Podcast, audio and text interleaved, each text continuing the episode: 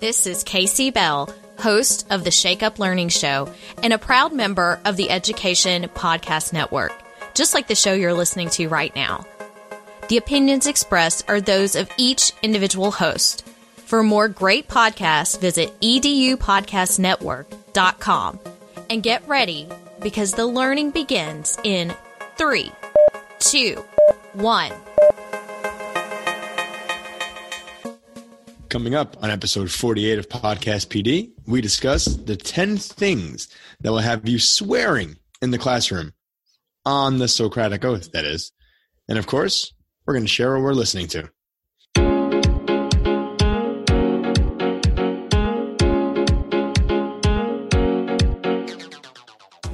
This is Podcast PD, the show that provides you with anytime, anywhere professional development.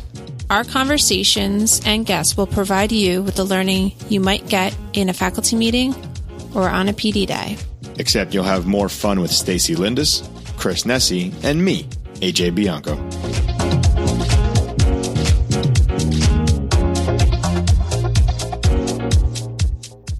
Hey, welcome to episode 48 of Podcast PD. My name is Chris Nesi, and I am joined once again by my podcast compadres, Stacy Lindis and AJ Bianco. Stacy, how are you?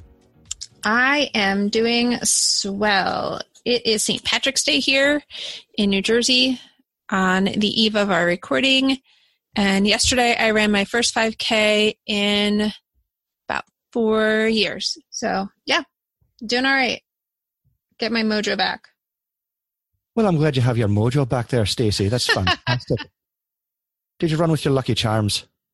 No, I ran solo. I actually ran with a good friend um, who no longer works in my district, and we became each other's accountability partner to make ourselves better this year. So that was my that's my one word, and I'm sticking with it. And um, we had a good time. And then today we had a Puerto Rican Irish dinner.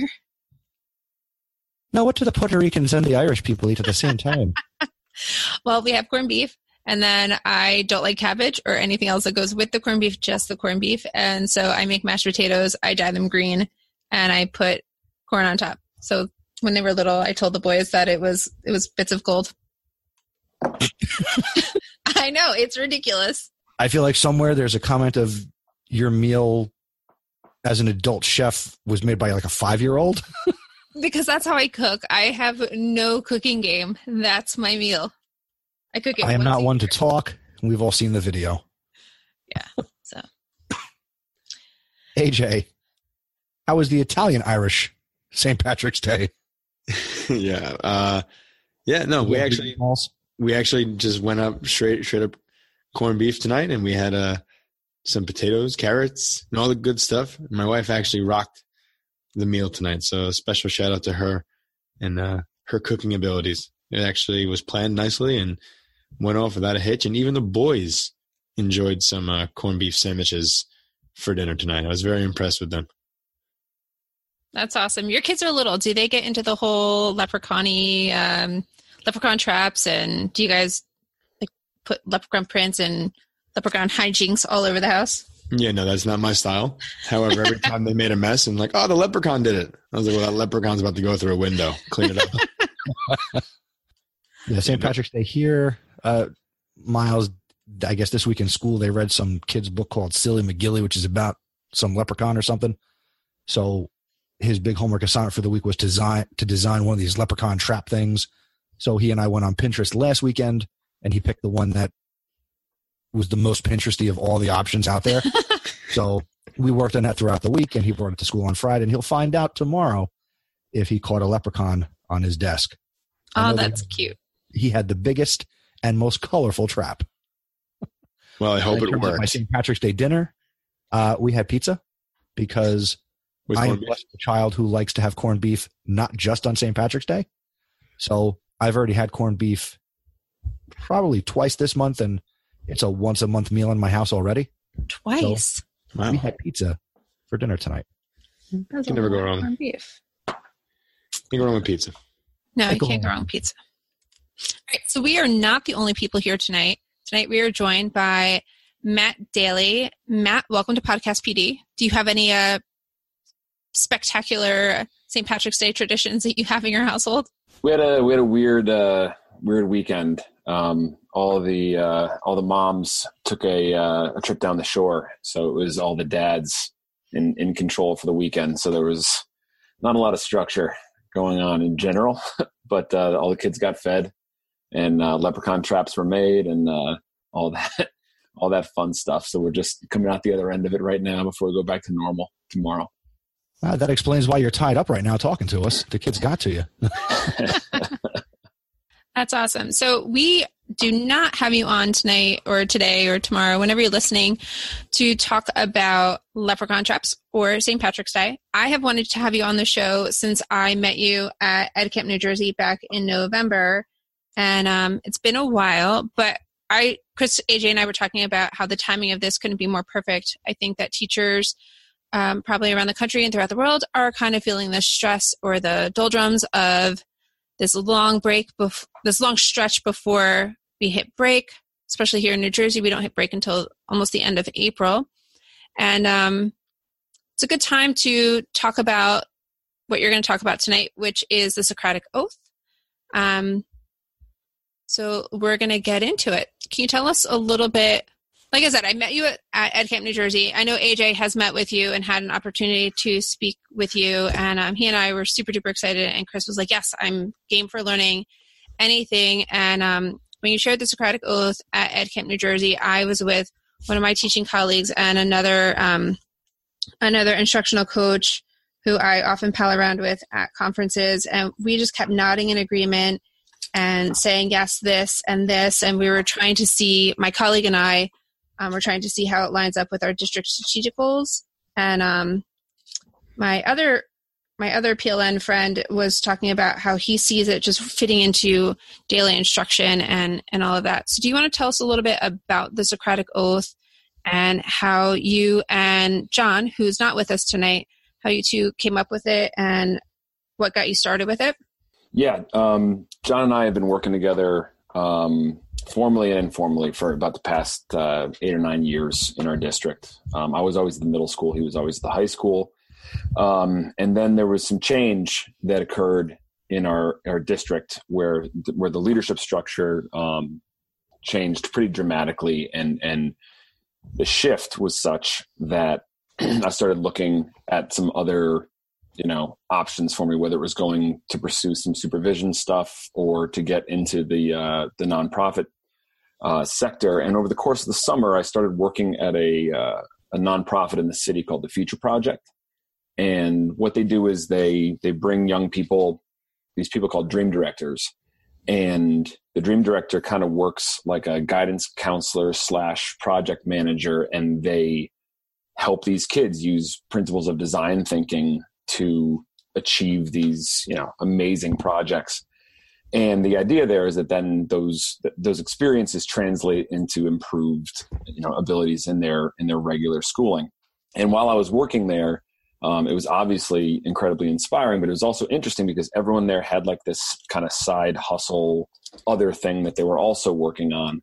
And i finished up my uh, consultancy there over the summer and i got back you know into this new school environment in the fall and i was just i had seen all of these people realizing their power and creating all of these amazing things and i realized that i had been just kind of waiting for a like permission to to do some leadership based stuff and and i just remember being in bed one night and saying like we can run free pd i can just start my own thing. I don't need to be affiliated with anyone and at the same time i started thinking about what's something that we could make and for our first kind of our, our first product.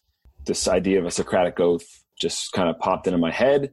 Um, but i knew that if i just sat down and, and powered through it myself that it wouldn't be powerful. So over the course of about a year we set up a series of workshops all over morris county essentially.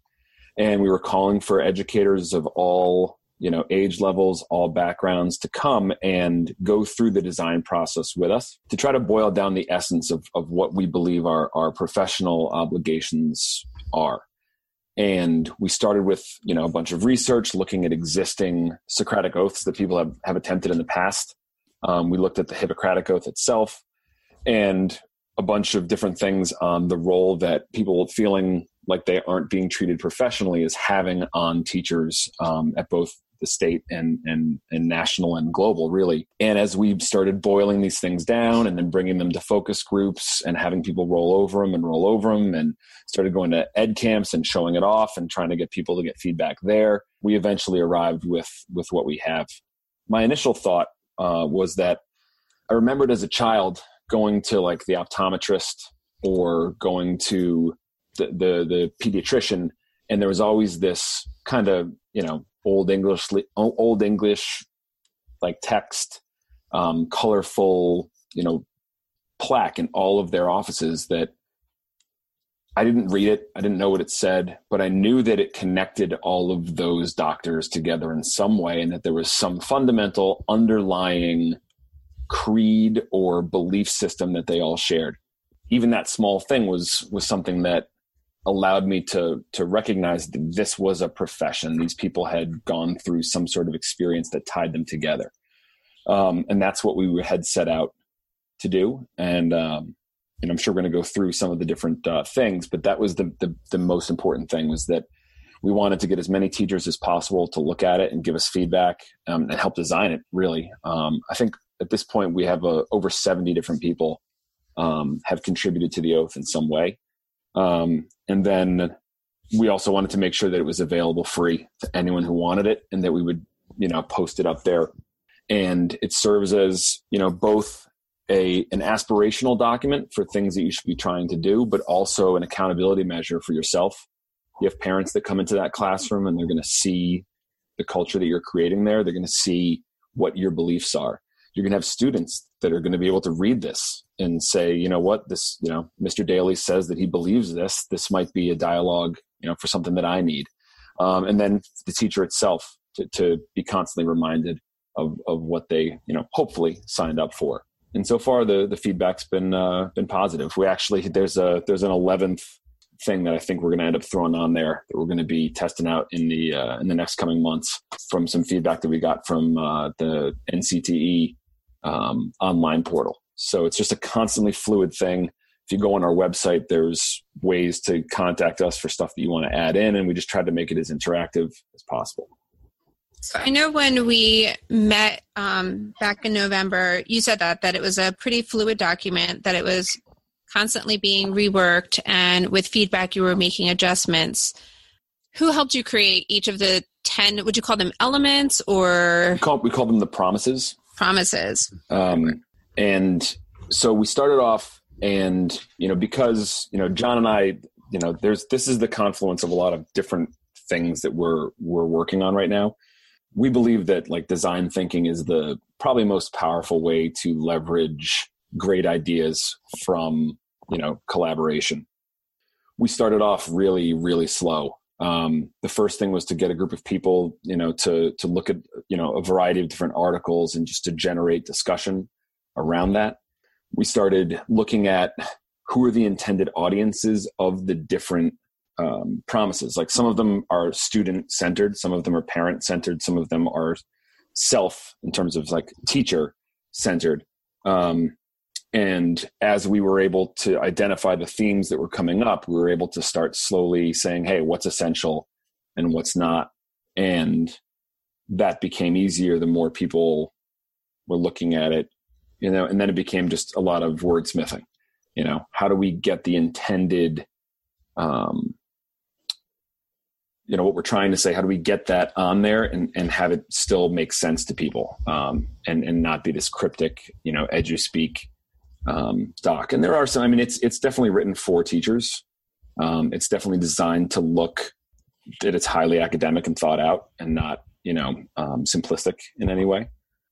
And we, we were constantly asking ourselves was you know is this aspirational? Is this you know an ideal to work towards, and to not shy away from some of these things which are really really hard to to do and to and to keep in mind you know at every moment of of your time in front of students Hey Matt, looking looking through the oath, and uh, we're going to share a couple of them with with everybody out there.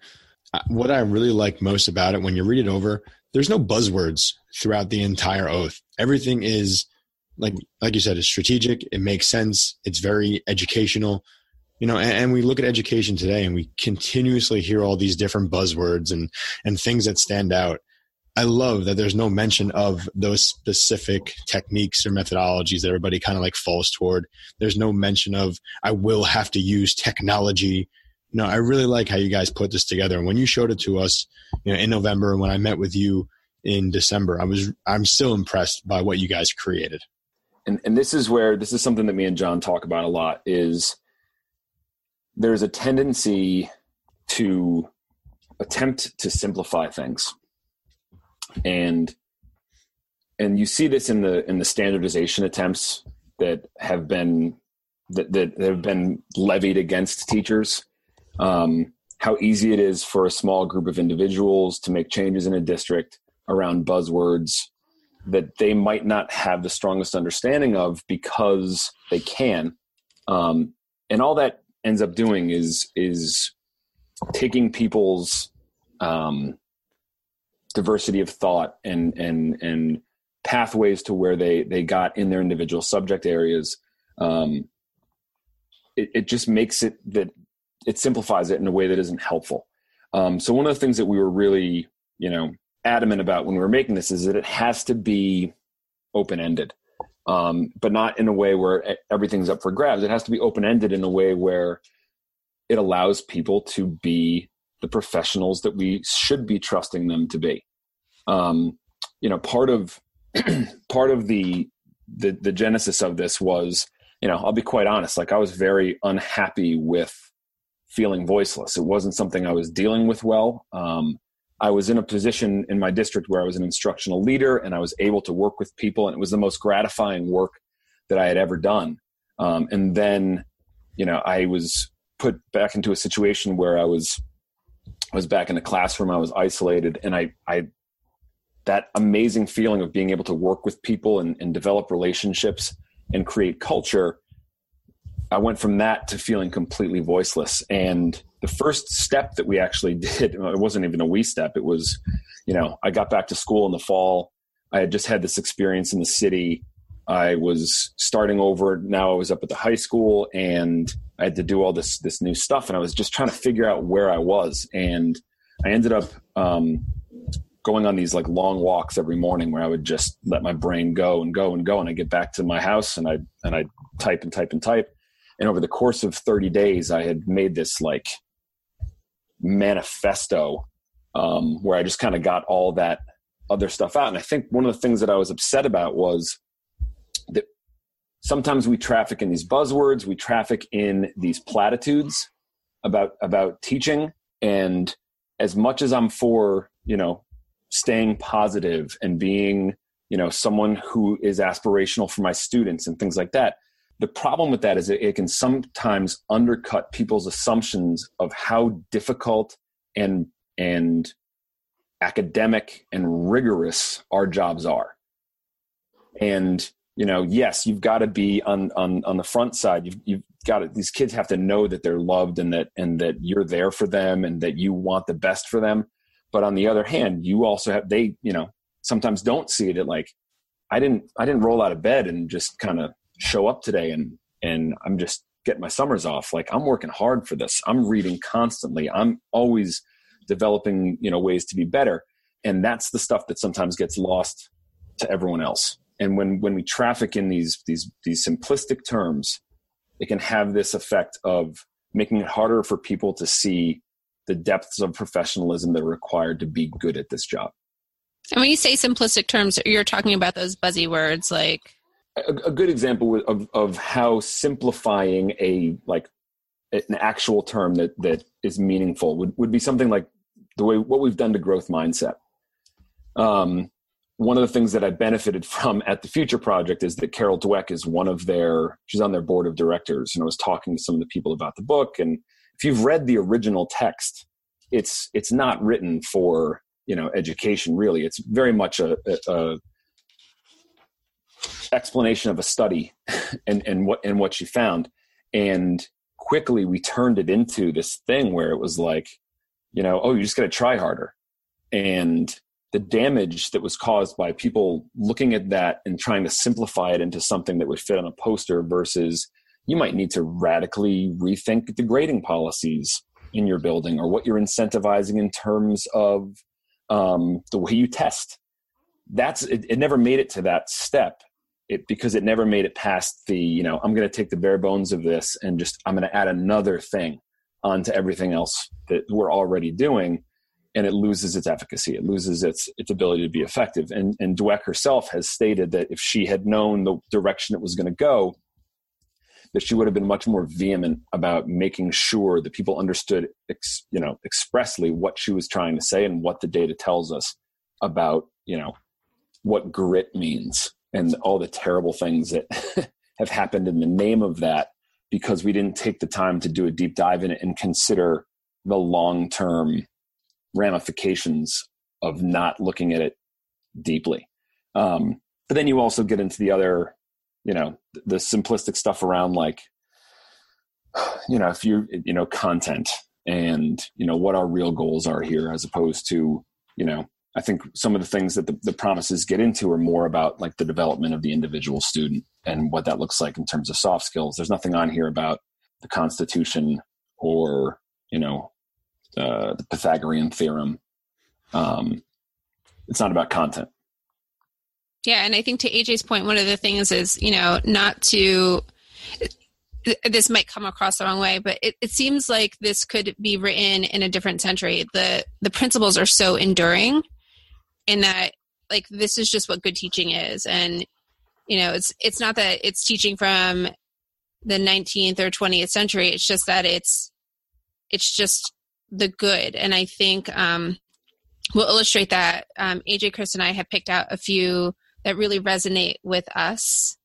Um, i know when we met um, back in november we one of the things we talked about in our room um, and in our discussion was that by having numbers it could mean that there was some type of hierarchy. And i know that that was not your intention but for just simplifying all of this we're going to stick with the numbers that are assigned to each one um, and and we'll, we'll move on from there is that all right yeah are we going like like it's a book like top across like top no we're not we're actually so chris aj and i have picked maybe and do you have your favorite do you have a favorite or one that speaks um, to you the most I mean, you wrote all ten of them. I can't imagine it's well. It, it's like I, picking a favorite kid. We we we worked on all ten of them, but I mean, this was quite literally. We made sure that this was you know, if you go on the web page, it says all the collaborators, all the designers, the people who we credit with coming up with this. Um, the one that I like the most is the one that I struggled the most with, um, which is um, in the bottom left um, which is about endeavoring to retain my influence within my school, district, and department, adding my voice to the design and implementation of instruction and curriculum. Um, you know, as a result of my experience, I kind of shut myself off in my building, and I'm only recently um, starting to really go against my um, selfishness and try to be more collaborative um, with with my specific situation. Um, so that's that's the one I find myself thinking about the most because it's on my door when I walk into my classroom every day, and I'm not doing the greatest job with that, and I need to be doing a better job with that. Yeah, that one spoke to me. Um, the other one that really spoke to me was I will be open to the collaborative exchange of ideas with my colleagues regarding what we do in our classrooms, providing strong and useful feedback for mutual gain. And I think one of the reasons that that one hit me is as a coach, it's kind of what I do, you know, and even when I was in the classroom, I looked to the coaches in my district and I sought them out all the time. If I saw a coach in my building, the first thing I did was, say hi. The second thing I did said, what are you doing here? And who are you working with? And what are you working on?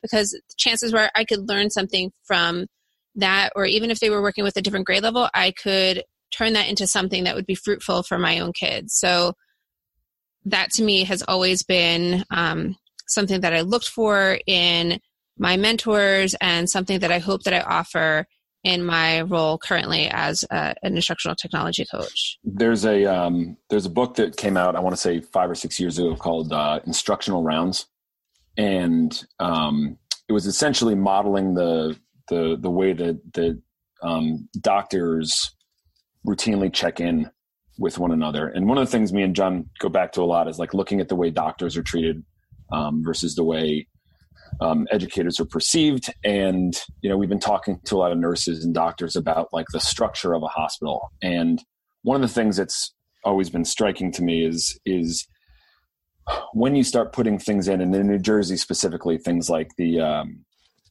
the SGOs and the other like assessments um, that they're asking us to do. One of the things that can happen is you can get into this competitive situation with the people in your building, and you know if what we're saying is that that the students are the should be the driver of everything. Like like they're our audience. They're our user. They're the ones that we need to be aware of.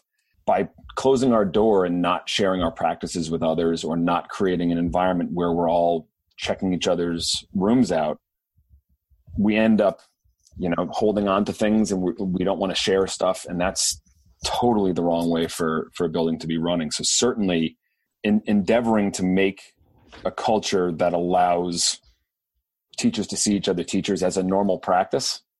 It's vitally vitally important to the you know i think the health of the building and and, and the strength of its teachers. The one that resonated for me was as it's listed here uh, number six which reads i will ensure that my students are engaged in worthy pursuits that foster curiosity and take into account their own interests experiences and challenges. And this one really jumped out for me because not not because I think I'm weak at it, but because it's something that I'm very passionate about, especially as a social studies teacher, where you know history hasn't changed in 2,000 years.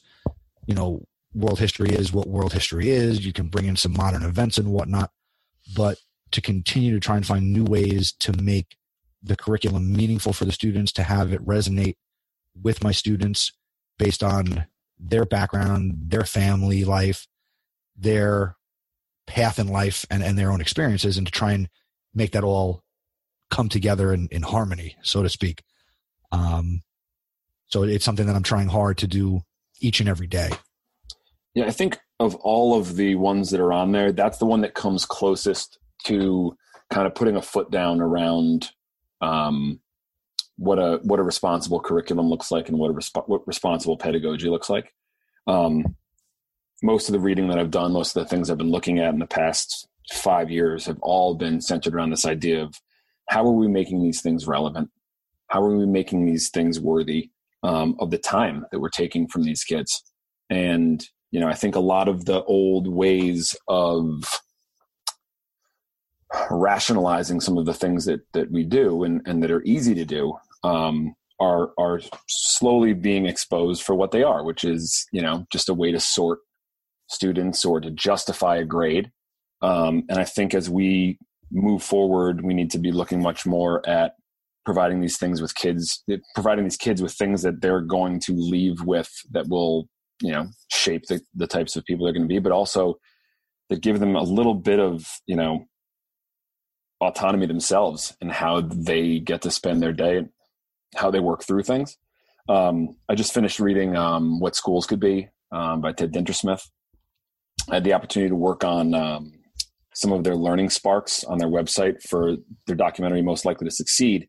So I've seen that movie like eight times, and we just keep going back to this idea of when we unleash the individual power of these kids and we provide uh, the time for them to do things that they deem to be worthy, you know, we, we only win um, at least in my experience. So for me, there were two things that, that stuck out. Um, I'm going to go for both because it's our podcast and I can do whatever I want to.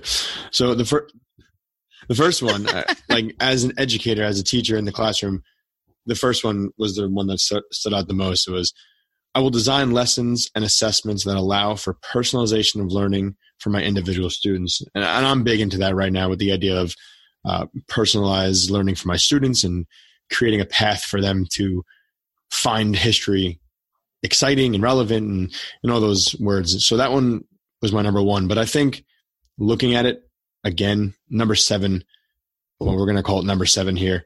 Uh, this is a big one for me as I look at this one. And it says, uh, I will remain an active learner seeking out more effective strategies and implementing them in my classroom, observing colleagues, and encouraging observation in my classroom as well in order to collaborate and progress as teachers. That one, I, I swear right now, like just hit me perfectly because it's exactly what we talked about in our last episode with, you know, pineapple charts and observations and welcoming teachers into the classroom. Uh, but also with the fact that a lot of us have met through social media, the idea that we are seeking out new strategies to make us better every day. Yeah, I, I think um, it's funny. One of the uh, the back and forths that was going on, um, pretty pretty close to even the, the publication of this, was the difference between um, what you guys are calling number seven and the last one, right? Because they both seem to be about like the the, the observing others. Um, what I think is is especially important about um, the the first one is because it's more we, we, the way we were talking about it was it, it's more about learning um, whereas the the tenth one is more about like not hoarding your own stuff that you've learned. Um, but I think there's there's and this goes back to kind of the mission of of of our our I don't want to call it company our our group um, as well as that um, there's so many of us and we have this this it, it's it can be very tempting to feel like we're alone in what we're doing. Um, but in any given building, we outnumber, you know, other than the students, we outnumber everybody. And if you were to like take a look at it at nationally, we outnumber, you know, every, we, we outnumber every administrator by, you know, by by a pretty substantial margin. I think what you've seen with some of these marches and the and the efficiency with which they've made change in their districts shows that like we can we can leverage things and we have more of a voice than than we necessarily sometimes believe because our our struggles seem to be so personal in terms of like i'm having trouble with my class and my kids and and that can sometimes you know cloud us to the kind of support that is actually around us in a building and the kind of power that we have if we are talking to one another, if we're going to each other's classrooms, if we're taking initiative to go on Twitter and join as many different things as we can to get to meetings outside of, of the classrooms, like these are all really, really important things. And they're coincidentally the, the exact same things that we would say that we would want for our students when they become adults. We wouldn't want them, you know, we always talk about the lifelong learner. How dare you not be a lifelong learner yourself? Um, and there really isn't you know an excuse anymore. You don't have to go back to school. There's books everywhere. There's you know the amount of information on the internet around teaching and learning is ubiquitous. It's it's everywhere. It's podcasts. Yeah podcasts. It's all it's all there in the in the in the digital world. Um that it's just there. When i was uh in high school like in the late 90s knowing which teacher was going to be able to give what because i was either going to get a photocopy if they were under a certain age, or I was going to get that uh, the purple ink um, like roller thing that would come out, and you always knew you're like, all right, that that she wrote that test 15, 20 years ago, and she's still giving it. Um, there's a better way to do things. Not to say that we have to remake the wheel all the time, but there should certainly be a feedback loop that you are accessing that is constantly changing um, the way that you're looking at things. That's why PLCs are so important. That's why PLNs are so important. It's not just like, hey, look what I did. It's, hey, look what I did. What do you think? What can we do differently? What can we change? And again, getting back to that concept of, of design, we've, we've got to start looking at how we can leverage all of our collective intelligence to create better experiences for the kids that we serve. Boom. It's good stuff. And I think that that you're right. We no longer live in a vacuum and, and our silos are only silos if we let them be. And shame on us if we allow that to happen. And shame on our administrators if they don't push us to reach out at least to the person next to us or the person in our department or you know the person down the hallway or in our building or in our district. Well, I mean, it goes to show you. I mean, like you look at you look at the the way PD is has been typically designed. I mean, it's why you know John and I were so impressed with with the uh, with the ed camp that we attended because it's it's exactly what it should be. It's run by people who are simply interested in getting something out there or have a que- having a question answered, and you're not forced to do this thing that you might not need. When we look at the traps that teachers get into, especially ones that, that don't want to change or, or feel that any sort of change is an attack, if if you feel like you're by yourself and that all of the things in your in your job are coming from one or two people and you don't recognize that you know there's a really strong community around you that you can tap into yeah it can it you you might your practice might suffer for it and you might not know your practice is suffering for it. It's why certainly you know an, an administration needs to make sure that they're giving people time to talk to one another that they're giving people time to show things to one another that they're not leveraging them against one another. All of those things are super super important for us to not only be better at what we're doing but to feel more happy in our jobs and more happy in our lives. And so often it's like look you know this you just got to get this terrible thing done. It's like yeah but like if i'm miserable here who does this benefit? It doesn't benefit anyone. In fact quite the opposite. So certainly having people know that they're not alone being able to share things and creating that environment is essential I, th- I think some of this goes back to even you know when we had Stacy and AJ when we had Rich Czyz on the show, and, and Matt, you talk about maybe some of this has to come by being pushed by administration. I'm I'm going to push back a little and say I, I think a lot of it's got to be almost instinctual and come from within the teacher. You know that that's how we get to these ten items here. It was something within you that drove you to push and you know going back to your story you know to clear your mind and put all these thoughts out there you know that that came from inside of you. No, nobody pushed you to do this. I mean, the environment and and the culture around you drove you to this. Um, so I, I would just say that I think it, has got to come from within, and, and even maybe you could speak to how if if a school district an administrator saw you do this and all of a sudden they bring it back to their school and say we've got to do the oath and we've got to go through this process what do you have in place or what advice do you have for people to not just hear us talk about it and go run and not have it sound like just another thing and have this that we talk about not having buzzwords become a buzzword in and of itself.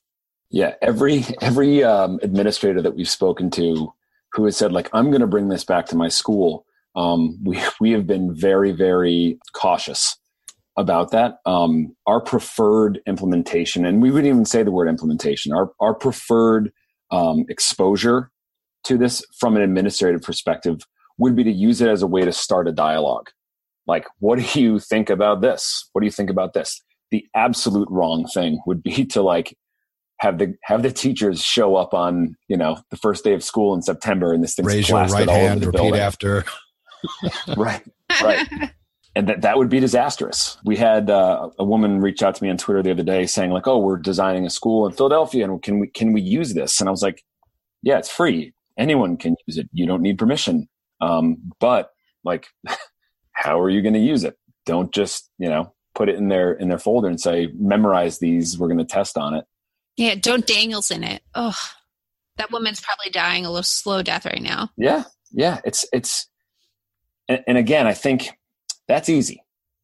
That's the easy way to do things. Uh, there's a, there's a great, um, like political i wouldn't even call it a political cartoon. It was drawn in the style of a political cartoon that i keep seeing come up um, and it's this line of people and they're approaching this like fork in the road and there's a big sign and it points to the left and it says um, simple but wrong and then it points to the right and it says um, complex but right and it's just a vast amount of people just taking the left because it's easier and so many of the decisions that we made, um, and John and I just talk about this all the time, is is the decision being made because it's easy and it's simple, even if it might be wrong, or are we taking the time? And this is hard because it's the one thing that we're all lacking, um, and we don't, you know, for the most part, we don't go through these with with these same kids where we can correct the mistakes that we make when we're trying to get better.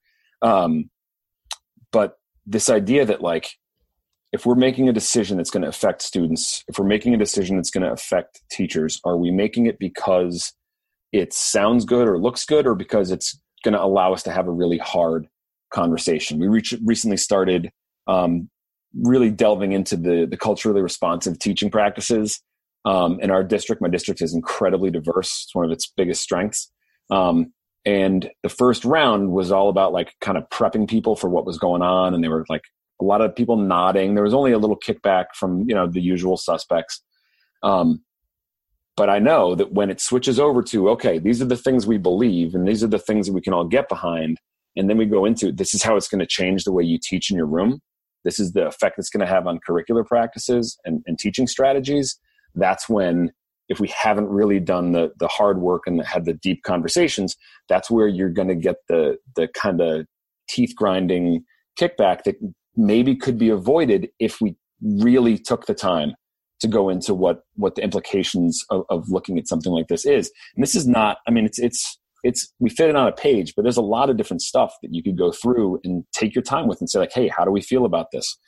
How is this reflected in our schools? Are we doing this?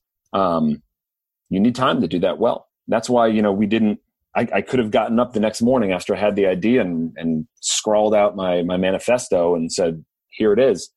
But you know we really wanted to take our time with it and talk to as many people as possible so we could get that that wide range of perspectives. Yeah i like that. I think that was one of the more powerful things when we were in um in your session at ed camp was that you know everyone was able to look at it with a different lens. So right now my district is going through um some restructuring through strategic goals and we have three strategic goals and like i said my colleague and i looked at it and part of our annotation was um, was just oh this is SD one, you know this is strategic goal two, and it was it was not necessarily because because we needed to simplify it, but we needed to fit it into a lens that we're currently working with, or we didn't need to, but we were applying a lens that we were you know that was ever present because we were constantly going through PD in this in this one structure in this one area in my district and it's you know one of the things that we suffer from is um that constant like Thanksgiving plate that never gets emptied. Like we're just piling on more and more and more the proverbial Thanksgiving plate. And, you know, the old food is getting extremely moldy. And, you know, rather than make, we wanted to take this back and we wanted to start dialogue. And actually, as we're talking, I'm thinking about how I'm going to do this in, in my school. But, um, we didn't want it to be more. We want it to be relevant and fit in with what we're already doing. And as AJ said, you know, it's not jargony. It's, it's good pedagogy. It's good, thoughtful education. So yeah, discussion is, is a good way to, yeah, it's, it, it's just a good way to like really bring it back and package it. Well, it's, it's funny because, you know, we, I talked before about how there's accountability aspects to it. And um, it also if you're posting it and and the kids are seeing it in your room and parent teacher conferences are in my are in my room like people my parents when they're waiting outside they see it before they come in. You know it, it also can end up becoming a, an upwards accountability measure for administration as well. It's like hey you know how come i'm only seeing this here how come you know what i'm hearing about this class over here it's, it's not happening what's what's going on um, you know, we're having an issue right now where we're, we're trying to talk about restorative practice in our district, and we've just instituted a zero, um, zero tolerance cell phone policy. And they're always presenting the two of them right next to each other. And I'm always just sitting there going like this, you know, that those two things are not compatible, right? But there's no, there's no access to students or parents in that conversation because it's a department meeting. No one knows that that's kind of happening or, or has to reconcile with seeing that. Um, so having this up in your room also is like, you know, maybe maybe they're talking to other teachers about it. But we, we definitely prefer a, a teacher driven approach to, you know, this is a, a grassroots. It's free. Put it up in your room. Post a picture of it. Let's try to get this thing out there. We don't benefit from it at all. It's just maybe this will help, and that's kind of the, the, the driving force behind it. I mean, it really is a um, a very thoughtful and meaningful document, and you know, it's it's pretty provocative too. You know, we joked in the opener that um, teachers would be swearing, and I did exactly what um, what some teachers or administrators would do. And I came back with it and I was super jazzed. I had lots of copies because you guys left me with lots of copies and I shared it first with um, the other you know, coaches in my building and I said, what do you think of this? And they're like, this is amazing. And then the three of us hung them up in our shared space. And when people would walk in, they'd be like, what are you guys swearing? Like, what is going on in this room? And so then, and, and because it's like, that's, that's what you see. It's big, it's bold, it's right in the center. And there'll be links, um, in the show notes to, to your site where people can look at the oath and can, you know, make the swear, um, and make these promises for themselves and for their students. But, um, it really was just like a conversation starter and you know beyond looking at the i swear it's the promises that really make it all meaningful yeah our um our our web guy um who's also you know one of our partners um his, his name is craig kennedy um and he's been focusing on like the brand stuff and and he did all the layout for the doc um and it's i, I love the way it looks there's all these little subtle things on it and what's cool too is um we just released a uh, red for ed edition that you can print um, that has um, a different color scheme on there. Um, and because they're all um, they're all PDFs, you can um, when you order it, you can modify the size when you go to get it printed. So, like the one on my door is like two feet by three feet, but we've got smaller ones all over the place. But it's it's also you know you can you can manipulate the size and color um, as you wish as well. So it's it's we're really happy with the work that Craig did on the, on the physical design of it as well. Nice. I'll take a look at that too. Has it changed much since November? Um, very small, one or two words. Um, the thing we're cooking up right now is we're probably going to have to put another um, another one on there. And it was a great piece of feedback that we received, which is, you know, if we're asking people to do all this, if we're asking them to look at the totality of their job and, and how important it is and, and all the different aspects of it that they have to be weighing we've also got to have something in here about making sure that you're taking care of yourself and having something in here about self-care is the next kind of um, thing we'll be tr- trying to crowdsource. Um, i'm hoping this time that we're going to use twitter um, to amplify the voice even more. Um, but to try to get something in there about how important it is that we're taking care of ourselves so we can also take care of our students and our and, and our other obligations um, especially when it's as aspirational as it is. It's a good addition yeah it was great great feedback and something that i wouldn't have thought of you know and that's that's the power of of, of trying to leverage as many people around us as we can all right well this is a question that i should have asked you um, via twitter um, do you listen to podcasts? I have a eight year old, a six year old, and a three year old. So you listen to the Disney Channel in the car? yeah, it's that The Greatest Showman, um, and this. I'm going to say something terrible right now.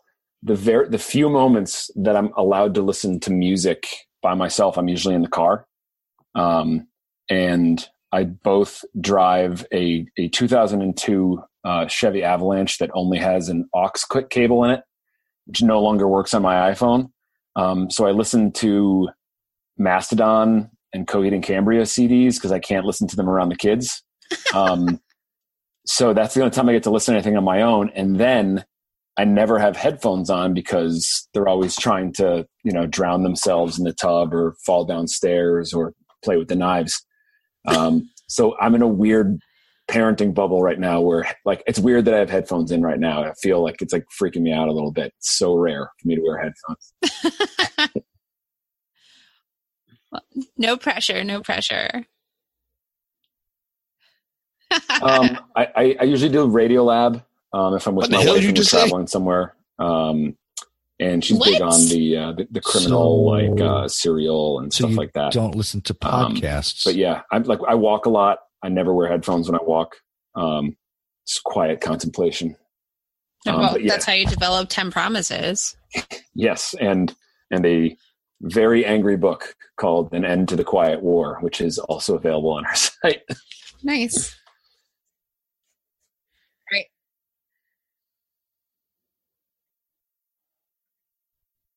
Well, I think we can let him go if you want. yes, I would. I would. I would certainly love right, to well, listen Matt, and, and uh, this is the part of the show down. where we're going to talk about the podcast we've listened to and things that we've learned from. So, I was going to say make him take notes, and then eventually his people grow up, and you'll have a whole bunch of stuff to listen to. All right, so let's uh let's talk about what we've been yeah, listening yeah. to. Um, so AJ's box is I empty, can't even find so him in the doc. Put him to the so back of the line. I have been listening to. Uh, so I'm trying to catch up. And one of our first? listeners pointed out ready. that I have not Ladies shared first. the number in a really long time. So right now, I have 1,977 downloaded podcasts on my phone. It's a bit extreme, but I'm working on it. It was higher today, so I listened to quite a few. Um, but today I got back into 10% Happier with Dan Harris.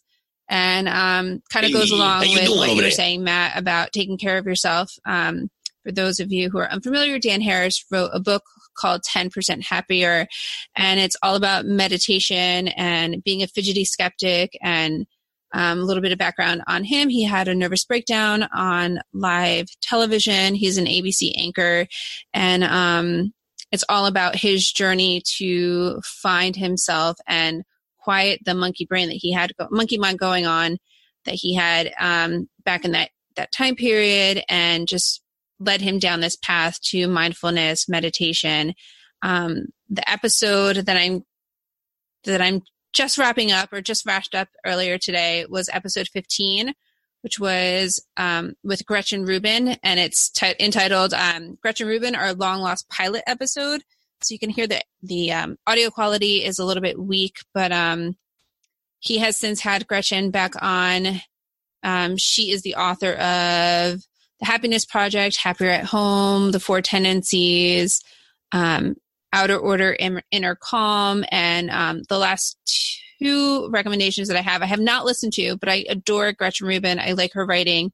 Um, and she has her own podcast that I have started listening to um, years ago, and I kind of put on put the brakes on because there's some note taking that needs to go on. But um, in episode 99, she is back to talk about the four tendencies, and 178 Gretchen's back again to talk about outer order, inner calm, and that one just released um, this week. So lots of Gretchen Rubin, lots of Dan Harris, um, all about you know making yourself better. Um, I believe I recommended her book um, "Better Than Before" earlier this year. So sticking with some trends there. Very cool, Stacy. And we, we've talked about Dan Harris before, as as you mentioned. So, yeah, I think I rem- I recommended him last year during Tripod Month, which is yes. right now. But you're you're not doing what you did last year, so yeah. On we go. What'd you say? So I said, so on we go. There you go. So my recommendation uh, is I had to call an audible at the line of scrimmage, not because Stacy told me I couldn't recommend what I wanted to recommend, but because I wanted to change my recommendation. So I have a new recommendation that I'm going to share with you all. And it's actually something that I happened to re listen to this week. Uh, and it's from the Art of Manliness podcast, which, if you listen to this podcast, you know that I love that show. And so does AJ. And even Stacy gets her manly on sometimes.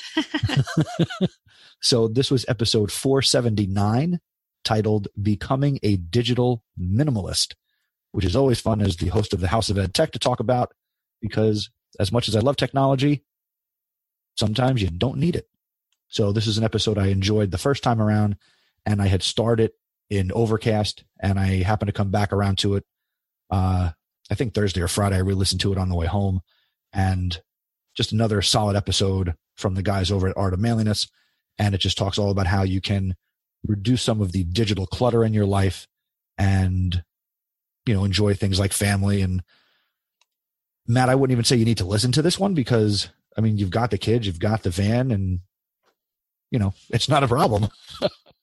yes, I'm I'm I'm deep deep in the bottom the bubble. Um, I'm far from a minimalist, though. That's that's for sure. I believe hoarder is the appropriate term. There you go. AJ, what's been uh what's been in your ears lately? Yeah, so uh, I'm actually going to start a new audiobook. So I'm going to recommend this because I've heard amazing things about it for the uh, the leadership people out there who's interested in leadership, or you know, if you're just looking to become a better leader. Uh, I'm going to read the author is John C. Maxwell, a very famous uh, guru in leadership, and uh, the book is the 21 indispensable qualities of a leader. And I really think it, it, it really is a great book for for anybody who's looking to kind of take on those roles. Not doesn't have to be administrative. Just saying, if you want to step up your game as a leader and be you know more outspoken, it's kind of the inside out approach to leadership. And he talks about a lot of what you can do to your for yourself and how you can be portrayed as a leader in different ways. So I'll be reading this one. It's going to be a quick listen, I guess, as I do my audiobooks. But uh, this is audiobook number two I'm recommending on Podcast PD. So I've shied away from the podcast a little bit because I've been listening to a lot of the same ones, but I'm going to give this one a try for this audiobook. Again, the 21 indispensable qualities Shout of a leader. audiobooks. Go give it a listen. I feel like I just Thank you, Stacy. poked Stacy, and then you turned around and you poked me. What? Well, I poked you for me changing my recommendation. I feel like you just poked me for listening to podcasts all the time. We do. Nah, I'm just you know I. I listen to a lot of podcasts, but it's a lot of the same stuff. I didn't want to recommend another Art of Manliness. I didn't. You know, I've been listening to the Aspire podcast. I recommended that a while ago. Tim Cavey and and Teachers on Fire recommended that a long time ago. Danny Bauer, come on, where, where, where do we want to go? Actually, I've actually got a If I want to like a stick, Um, I, I Oh. up watching it more on like streaming it on like YouTube when I'm at school. Um, but it, when uh, Stacy was talking about 10% happier, a lot of the work we're doing um, in schools is around is around design. Um, and there's a great podcast called 99% Invisible, Yes. um, and it's all Hmm. around like concepts of design and theories of design. And the guy's voice is also like he's like a hypnotist. It's crazy. Um, but uh, the work that they do is is really strong and has so many applications to to when we're thinking about designing, whether it's lesson plans, curriculum, um, any sort of student experience. Um, I highly recommend it. Awesome. Very cool. I cool. heard about that one. I have not downloaded that yet.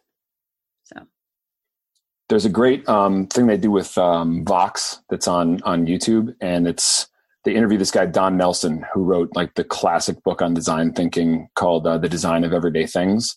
So if you Google um, Norman doors, um, it'll give you this great five minute primer um, on what a Norman door is and how we can avoid making Norman doors in our lives. And it's funny and it's it's really well done. Well, if future Chris does his job, everything you just said will be in the show notes out at podcastpd.com slash 48. so I'm, I'm sure we'll get all of those links in there. All right. Before we get out of here and we have just a few minutes left first, Matt, thanks again for being on the show tonight. We really appreciate it. Yeah, I'm I'm so glad to be here, and I want to give a, a special shout out to Stacy for uh, coming to the table. We were sitting at an ed camp and notice, noticing that I was desperately trying to be talked to, um, and when she noticed how uh, how intently I was listening to her talk to two strangers to me, um, I don't think we'd be sitting here, and I don't think me and John would be doing you know some more ed camps in the spring this year um, without her coming up to us and having that conversation and, and empowering us. So, you know, thank you so much. no worries. I was just doing my job. I walk around with a notepad and a marker in my back pocket and I talk to people I know and I talk to people I don't know and I invite everyone to put a session up on the board. Yeah, it was awesome. So I thank you for taking that leap. Um, especially it was your first ed camp. So that was pretty impressive because it took me three or four ed camps before I was willing to put my name up on the board. yeah, we had to drive pretty far. So, we appreciate it. now, where can people connect with you? Uh, websites where they can go out and get the oath. What do people need to know about? yeah, so uh, the the website that we run is called the Academy of Professional Teachers. Um, it's www.acadpt.org. Um, we've got a bunch of things coming up in the new year. We're going to be designing more products. Um, we're going to be looking at some um, things for parents, questions to be asking at um, parent teacher conferences, things like that. There's a pretty robust blog on there um, with a lot of our, our writings, a lot of the things that we've been thinking about. Um, and there's also um, a link to the copy of my my book on um, kind of it's a memoir slash discussion of uh, 20th cent, uh, 21st century teaching practices and reclaiming our power as educators called uh, an end to the quiet war um, so yeah those are all places where you could find me um, through the academy um, i have the most non um, teacher centered Twitter handle of all time, which is uh, Daily Darko, my uh, my last name and my favorite movie. Um, so you know, if you want to reach out to me there, I'd love to uh, engage with you further. All right, thank you again, Matt, and we will obviously make sure that everybody connects with you guys. Uh, we're happy to be connected with you, and hopefully we have you back when uh, item number eleven comes out and you do more great things in the future. So before we go, we do have a little bit of feedback. First, we want to again remind you that hashtag podcastpd50 is coming soon. Our 50th episode is coming, and we want you to be a part of the show. If you could only listen to one podcast for the rest of your life, what is that podcast? What is it about? Why is this your pick? Let us know who you are, what your role in education is, and how people can connect with you, and share that all with us at podcastpd.com slash feedback and we're looking forward to a spectacular 50th episode celebration. Also, we got a little bit of audio feedback this week, and this comes to us from a friend of the podcast. She's in our Voxer group. Tracy from Rhode Island shared this. I found out yesterday that I won a scholarship. I had to apply to a scholarship through our Ed Camp. Um, we just had an Ed Camp Rhode Island on Saturday, which was awesome. And I applied for a scholarship to go to ISTE and I won. Yay! So super excited that they picked me and incredibly honored. And I'm curious if anyone else is heading to Philadelphia in June. And I feel like we should totally meet up in person. And I think it would be really great um, to meet you guys and hang out. And just, I'm always excited to meet my Voxer friends face to face. So if anyone's going to ISTE, let me know. All right. That's awesome. Congratulations, Tracy. And um, thanks for piping up in our Voxer group. If you want to be part of that, just let Chris, AJ, or I know that you want to be part of that fabulous group. And um, we will let you in. We will get you in there. All right. So we are going to wrap this up. Gentlemen, it was a pleasure speaking with you today. And um, we are going to say goodbye. Say goodbye, Christopher. Goodbye, Christopher. Say goodbye, AJ. Goodbye, AJ. Bye, Podcast PD.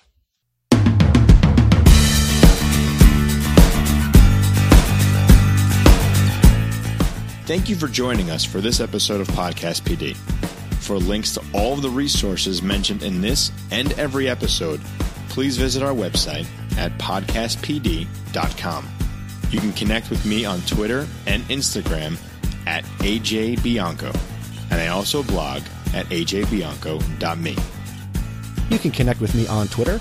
I am Mr. Nesi, and I would love it if you also checked out the House of Ed Tech podcast over on chrisnesi.com. You can connect with me on Twitter and Instagram at iruntech, and I blog at iruntech.me. Connect with Podcast PD on Twitter and Instagram at Podcast PD. We would also love to have you as a member of our Facebook community Go to podcastpd.com slash Facebook to join. You can also help us reach more educators like you by telling someone else about the podcast. So share us with your colleagues. And if you do it on social media, please tag us.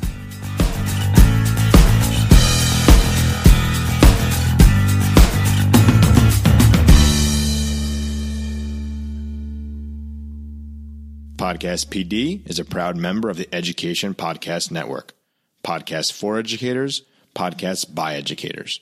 For more podcasts, visit edupodcastnetwork.com.